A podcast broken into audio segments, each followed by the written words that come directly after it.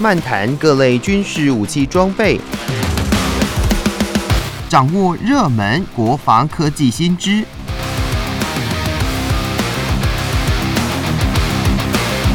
军武说早安，陪您一起领略国防知识力量。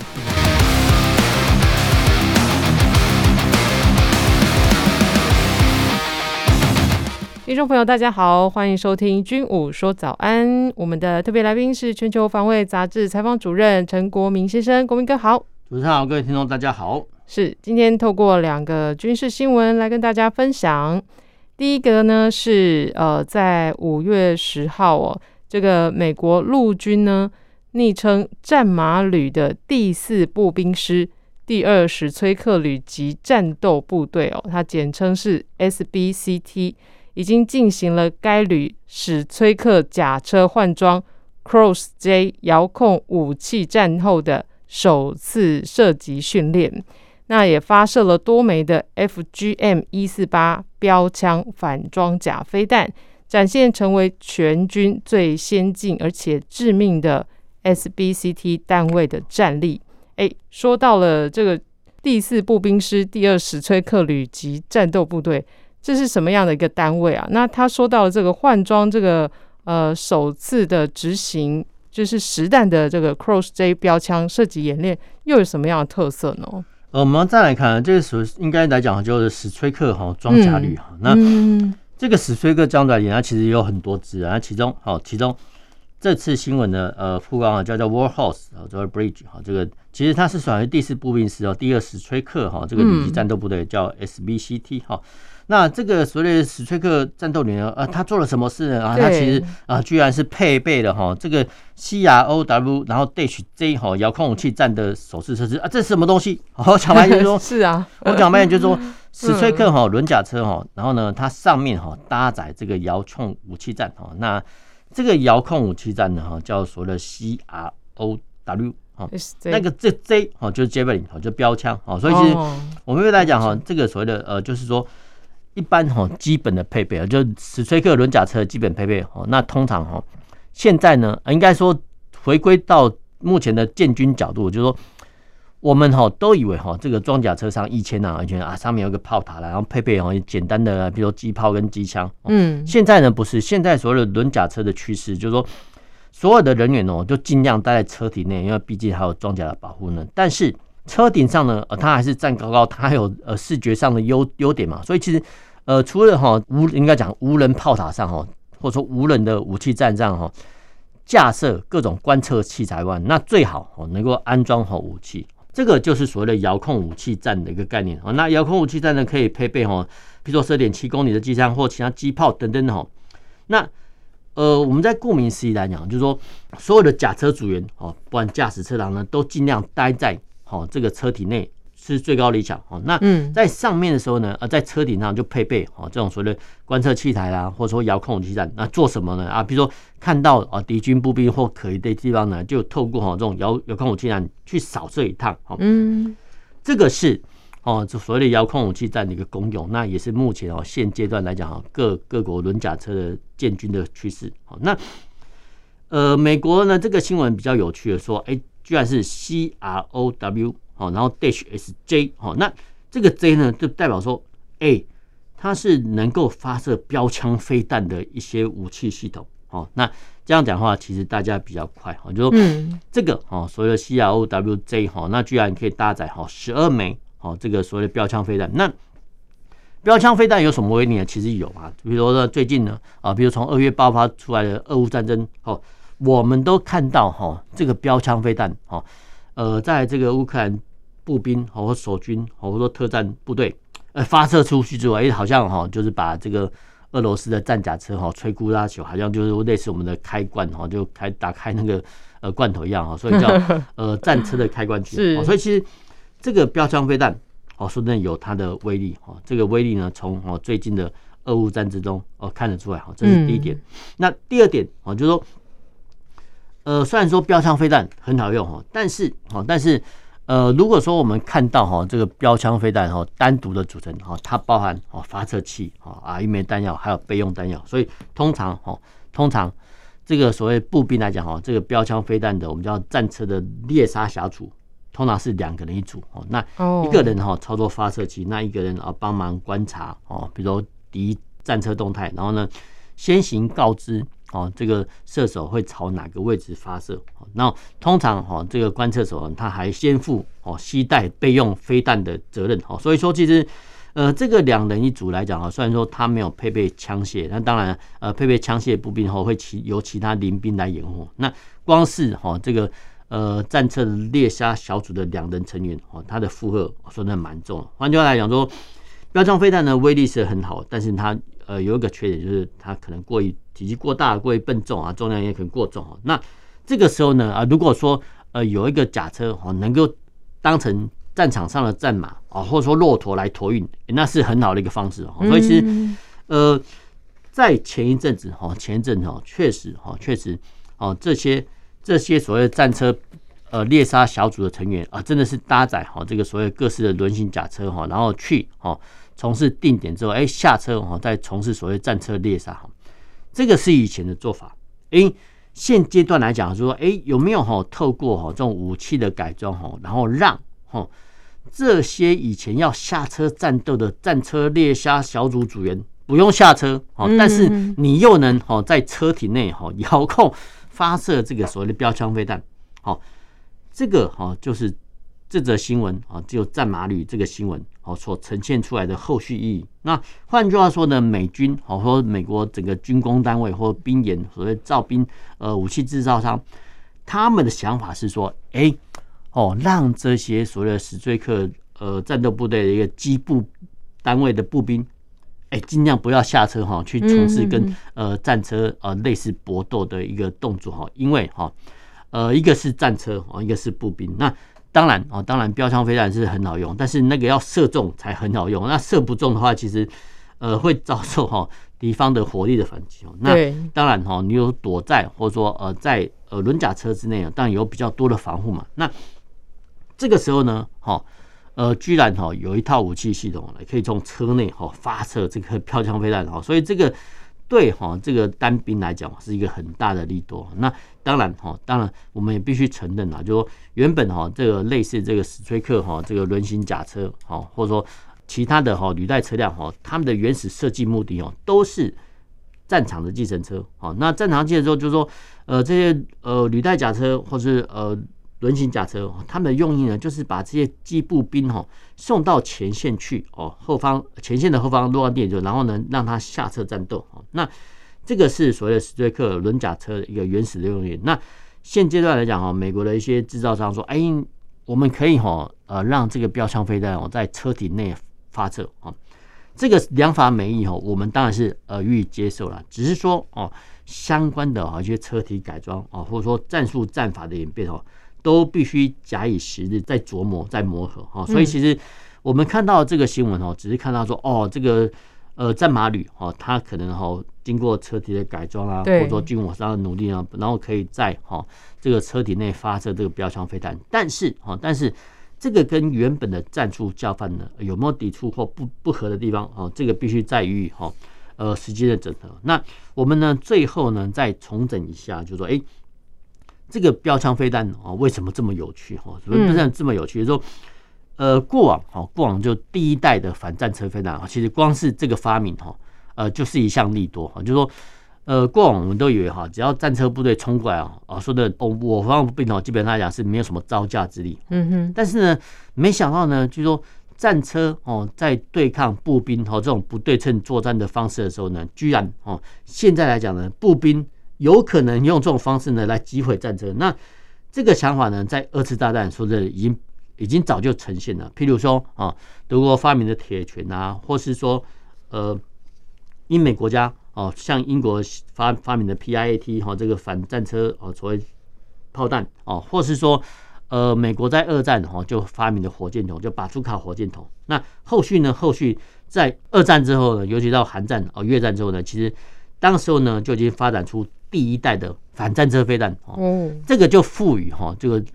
步兵哦猎杀战车的能力哦。那当然了，就原始的呃不能说原始，就第一代的反战车飞弹说真的比较原始啊，就是发射出发射飞弹之后呢，哎，其实这个射手哈，不管是透过光学啊，或者说呃其他导线哈的方式呢，都必须紧盯着哈这个飞弹，然后直到哦命中敌方战车为止哈。那在这个所谓追瞄的过程中啊，飞弹飞行要速度呃速度很快，但是还是需要时间哈。在这个空档呢，敌军哦有可能呢看到你的火光发射的火光之后呢，就予以还击哈。嗯，这个对发射反战车飞弹部队来讲，其实也是一个损损耗。但是现阶段的反战车飞弹哈，不管说我们看到了，比如说美国的标枪飞弹哈，呃，甚至说英国的 NLW 或是其他国家的。呃，反战车飞弹哦，它们有一个特性，第一个就是说，哎、欸，其实这些飞弹发射出去之后，基本上来讲就不用理它了，就是说射后不理哈。那换句话说，这些反战车飞弹发射出去之后呢，它会用呃弹体上前端哈精确的感测器哦，然后呢精准的命中目标哦。那这个战车猎杀小组在发射出去之后呢，哎、欸，就可以绕跑了哈。这个是。呃，现阶段反战车飞弹的特性哦，就是说你不用管它哦，它会发射出去之后，就是的成事在天了，不必在你哦。就是说，当然哦，我们按照最近的战斗来讲哦，这些反战车飞弹啊，命中率都还不错哈，命中比如说那呃，这所谓的第三代后的反战车飞弹呢，还有一个特性，就是过往哈，过往不管是以前的反装甲火箭呐，或反战车飞弹，比如说像龙式或托式哦，基本上来讲就是硬碰硬，就是说，哎，飞弹发射出去之后，哎，可能命中哈。敌方战车的前端或是两侧哦，这个叫硬碰硬哈。但是这个标枪飞弹哦，它还有攻击模式哦，居然是所谓的攻顶模式。那攻顶模式的话，就是说，哎，其实这个标枪飞弹发射出去之后，哎，如果说落在哈敌方战车呃上方几公尺再爆炸，然后再用哈呃这种方式去击穿哦这个车顶上方的装甲哦，这个是最为理想的，因为战车底部它的装甲哈是最薄弱的哈，所以其实。呃，标枪飞弹呢，它可以选择哦，直接攻顶模式，或是说所谓的攻顶模式。那当然哈，呃，为什么会会有这种攻顶模式的出现呢？说真的，必须感谢哈制造商的努力哦，因为他们哦都已经想方设法说，哎，如何哦击毁哦敌方战车来做一个考量啊。所以其实呃，除了说直接碰撞的模式之外，哎，它还有所谓的攻顶模式。那攻顶模式的反战车飞弹来讲哈，对哦，目前。主力战车来讲是一个很大的威胁。那我们可以从哈这个所谓的美国战马旅哈配备这个标枪飞弹哦来看到说哦，原来现阶段的反侦的飞弹哈是这个样子在操作的。嗯，好的，那我们分享到这里，听首歌曲，再回到节目当中。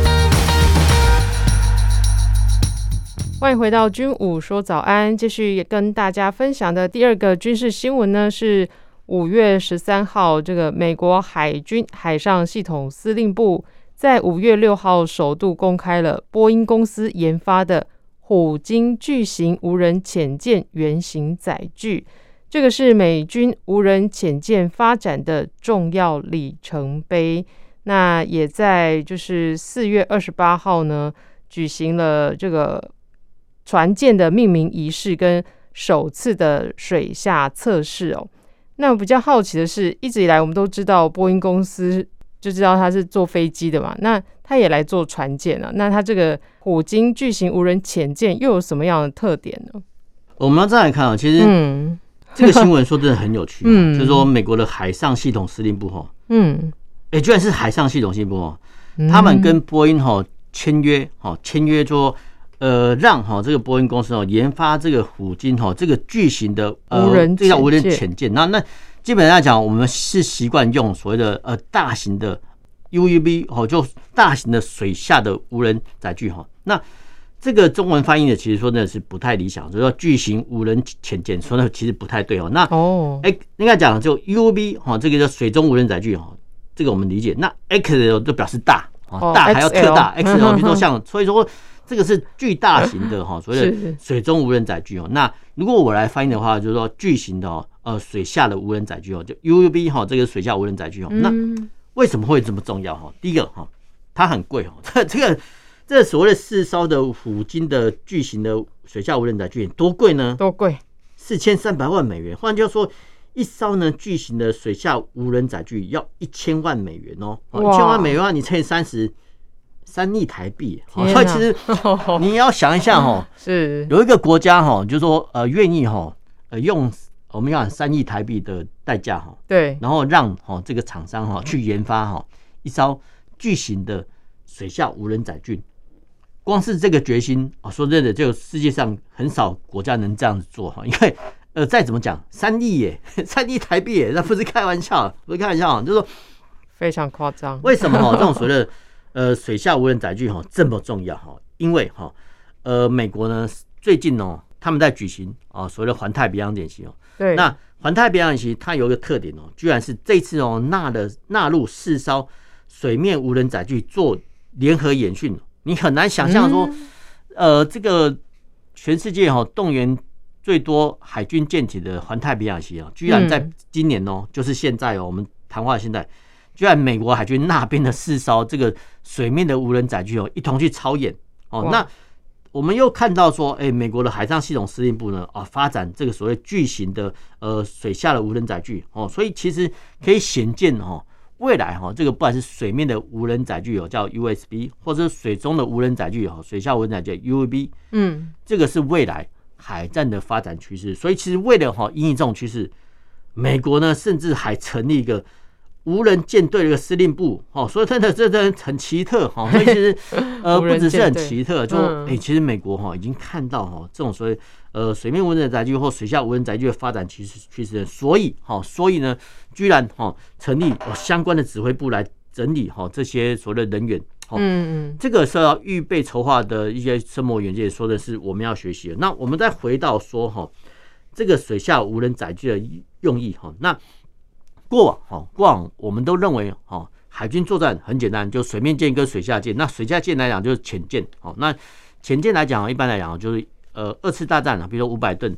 呃以下的我们叫潜艇，那五百吨以上叫潜舰哦。这是大致的区分哦。那各国的分的方式不一样。那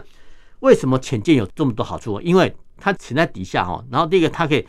秘密的执行很多任务，譬如说啊，比如说像啊，最近辽宁号航舰战斗群不是在呃第一岛链附近出没嘛？哎，其实大家都看得到。说真的，不管是日本海上自卫队来说，是我们的关通系统，嗯，说真的，我们真的，一清一楚的知道说啊，这个辽宁号航舰战斗群还有它配属的水面舰跑到哪里，这个我们就都知道。但是水下的世界呢，不是水下世界，我们是。根本没有办法做到类似监控水面舰类似的透明化啊。那换句话来讲呢，哎，既然没有办法有效监视哈这些潜舰，那表示来说，这些潜舰它们有很独特、很独立的活动空间哈。它要在水底下做什么事，没有一个国家一清二楚啊。说的这很奇特，所以这个是潜舰的优点哈。所以是我们可以看到，不管是二战或者到到现在一样哈。所以潜舰的部分呢，除了哈。它担任哦传统的，比如反水面舰艇，或者说对抗哦敌人潜舰的任务之外呢，哎，其实它本身哦潜舰本身，它本身呢，它就是一个侦收载台。那换句话来讲哦，其实呃，我国或其他国家呢，都可以用潜舰哦去刺探或者说探知敌对国家的啊，比如说呃他们的地形或地貌啊，甚至哦，它还可以呃在特定的海域中浮起，然后升起它的电子。桅杆哦，监听哦，彼此之间的电子军事情报通讯哦，接收站哦，这样讲的比较快哦，所以其实潜舰来讲啊，除了它的作战的目的之外呢，呃，它也可以当做一个征收的利器哦。这个这一点是我们千万不要忘记哦。说我们以为说啊，潜舰哦，只有发射鱼雷或布放水雷啊，去攻击敌方的水面舰艇，其实不尽然哦。因为哈，在成平时期哈，这些潜舰呢，敌我都一样，其实他们还有一个肩负的一个重要任务，就是收集。对方的不管是海文资料或军情资料等等等哈，嗯，这些我们都要看到说潜舰原来还有这种功能哈。那当然哦，当然在现阶段哦，这种无人机啦，我们这边有天空的无人机哈，水面的水面无人舰或水下的无人载具这么发达的同时，有没有可能哦，利用这种水中的无人载具从事哦类似我们刚才讲过潜舰的这种侦搜的任务？当然可以啊。所以其实这个时候呢，就是这种所谓虎鲸哦，这个所谓巨型的水下无人载具诞生的契机。对，那载具哈，这个一般来讲，这个是我们一个统称叫 vehicle。那所谓载具哦，它可以是飞机、船舰，或者说水中无人载具等等哦。那这么大哈，美国打造这么大的一个水中无人载具，它的用意是什么呢？哦，除了哦，除了跟呃在战时哈跟有人潜艇，就是美国操作的攻击潜艇做搭配之外呢，哎，其实它还可以独立运作。所以独立运作，譬如说哈，假设哈这个呃巨型的呃虎鲸哈这个无人水下无人载具研发出来之后呢，哎，其实它本身哦，光是本身它就可以从事哈类似哦类似。呃，传统潜舰类似的征收任务，那美国哦或其他国家，他们已经设想到更遥远的地方，是说，哎，有没有可能把这种所谓的虎鲸，我们讲这种杀人鲸哈，这种所谓巨型的水中无人载具，再搭载很多的小型的水中无人载具去从事类似的征收任务呢？当然是可行的哦。所以其实呃，变成哈，变成以后的作战方式哦，很可能是有人的前进人站在战线的第二端，那第一线呢？居然是这种所谓的虎鲸哈，这种水中无人载载具。那最前线的居然是这种所谓小型的哈，这种所谓的更小型的水中无人载具，然后前去侦搜哦。那征收之后呢，把这种相关的资讯呢回传到哦这种所谓杀人鲸的水中大型无人载具，或是说回传到第二线的，我们讲已经第二线哦，第二线潜舰，然后再由哈第二线的潜舰人去发动哈，不管是呃潜射巡弋飞弹呐，或其他鱼雷做攻击哈，所以。可能的未来的作战方式居然会是这样，那当然哈，当然呃这些哦所谓小型呃无人载具啊，或是说哦这种所谓类似哦这个呃杀人鲸这种巨型的水中无人载具哦，有没有可能在做其他任务？当然有可能了，譬如说它可以哈搭配很多的感测器或高频声呐哈去侦测啊，比如说对方所布的水雷哦，这是它的作用之一哦，那。有没有可能担任啊？比如说在前沿地区哦，担任所谓预警任务啊，这好像也可以。那就是因为哈，这种所谓杀人鲸哈，这种水中无人载具哦，这个载台太大了，然后它可以搭载很多东西哦，甚至呃，现在来讲当然是呃搭载所谓的各种感测器了。那未来呢，有没有可能在建造哈更大型的一些水中物的载具，然后让在他们其中搭配啊，不管是呃飞弹或是鱼雷？这个都是呃，现在我们这样讲哦，虽然有点天方夜谭，但是很多国家呢都已经在朝哦这方面在做努力了。所以呃，未来哦，未来整个的海战情势哦，很可能哦会像呃天空中的无人机一样哦，有人战机、有人操作前进会退居到第二线甚至第三线。那第一线打前锋的人，居然就是在天空中哦。哦，乱飞的无人机，譬如说我们在双卡战争中，哦，看到无人机大显神威哈。最近俄乌冲中也看到无人机哈击杀哦这个俄军的战甲车，大量战甲车的一个画面。那水下的战场呢，会不会是类似的样子？或许呢，真的有可能呢。只是哦，只是大家很难想象说哦，因为水下的战场是什么样子，因为我们看不到。但是说呃，透过俄乌战争中，我们看得到哦，原来哦无人机是可以这样操纵跟利用。那水下的部分呢，当然也可以类似 copy 的办理哈，这个是听起来比较悬，但是这个是未来哈建军的发展趋势。那没想到哈，美国呢已经在哦设想哦这种方式，然后已经在投资，他们已经在先期投资哦，投资大笔经费哦研发哈这种所谓巨型的呃水中无人载具。那未来会不会改变整个海战的一切？我觉得是相当值得观察。嗯，诶，那。既然它都是呃研发这样子的，就是水下无人载具的，那它为什么要先从这个巨型的开始研发？是为了说，哎、欸，假如说未来它的可能战略考量，它也可以把它转换成是有人的潜舰来去做执行任务呢？呃，我们应该来讲，就是不管是无人机或是水中无人载具、水下无人载具哦，他们的原始用意就是说，哎、欸。在这些啊，不管无人飞机或者无人水中无人载具哦，他们万一在执行啊出事的时候呢，哎，不会损伤到人命哈，所以这个是无人机或无人载具的用意哈，这是第一点。那第二点的话呢，美国并不是说现阶段呢一开始就开发这种大型的水水下无人载具，其实不是，哦、他们很多的，譬如说水中的滑翔机或小型的 UV 呢，他们已经开发的说的已经差不多了哈。哦、他们呃现阶段来讲哈，他们是说好还要更好，说未来呢有没有可能哈，透过这种所谓的类似杀人鲸这种所谓呃巨型的呃水中无人载具去操控前线的第一端呃第一线的水下无人载具，这个是他们的理想哈，因为其实。我们刚才讲过，其实美国呃的军费除了很有钱之外，他们也很重视人命的节约哈，所以其实很多的武器的制造哈，只要你从军费还有从节省人命的支出来看哈，嗯，就可以得知哦，原来呃美军到底在做什么，这个是我的一些想象跟补充。是是，好，今天也非常感谢国民哥在节目当中跟大家分享军武说早安，就跟大家介绍到这里，我们下周再见喽，拜拜。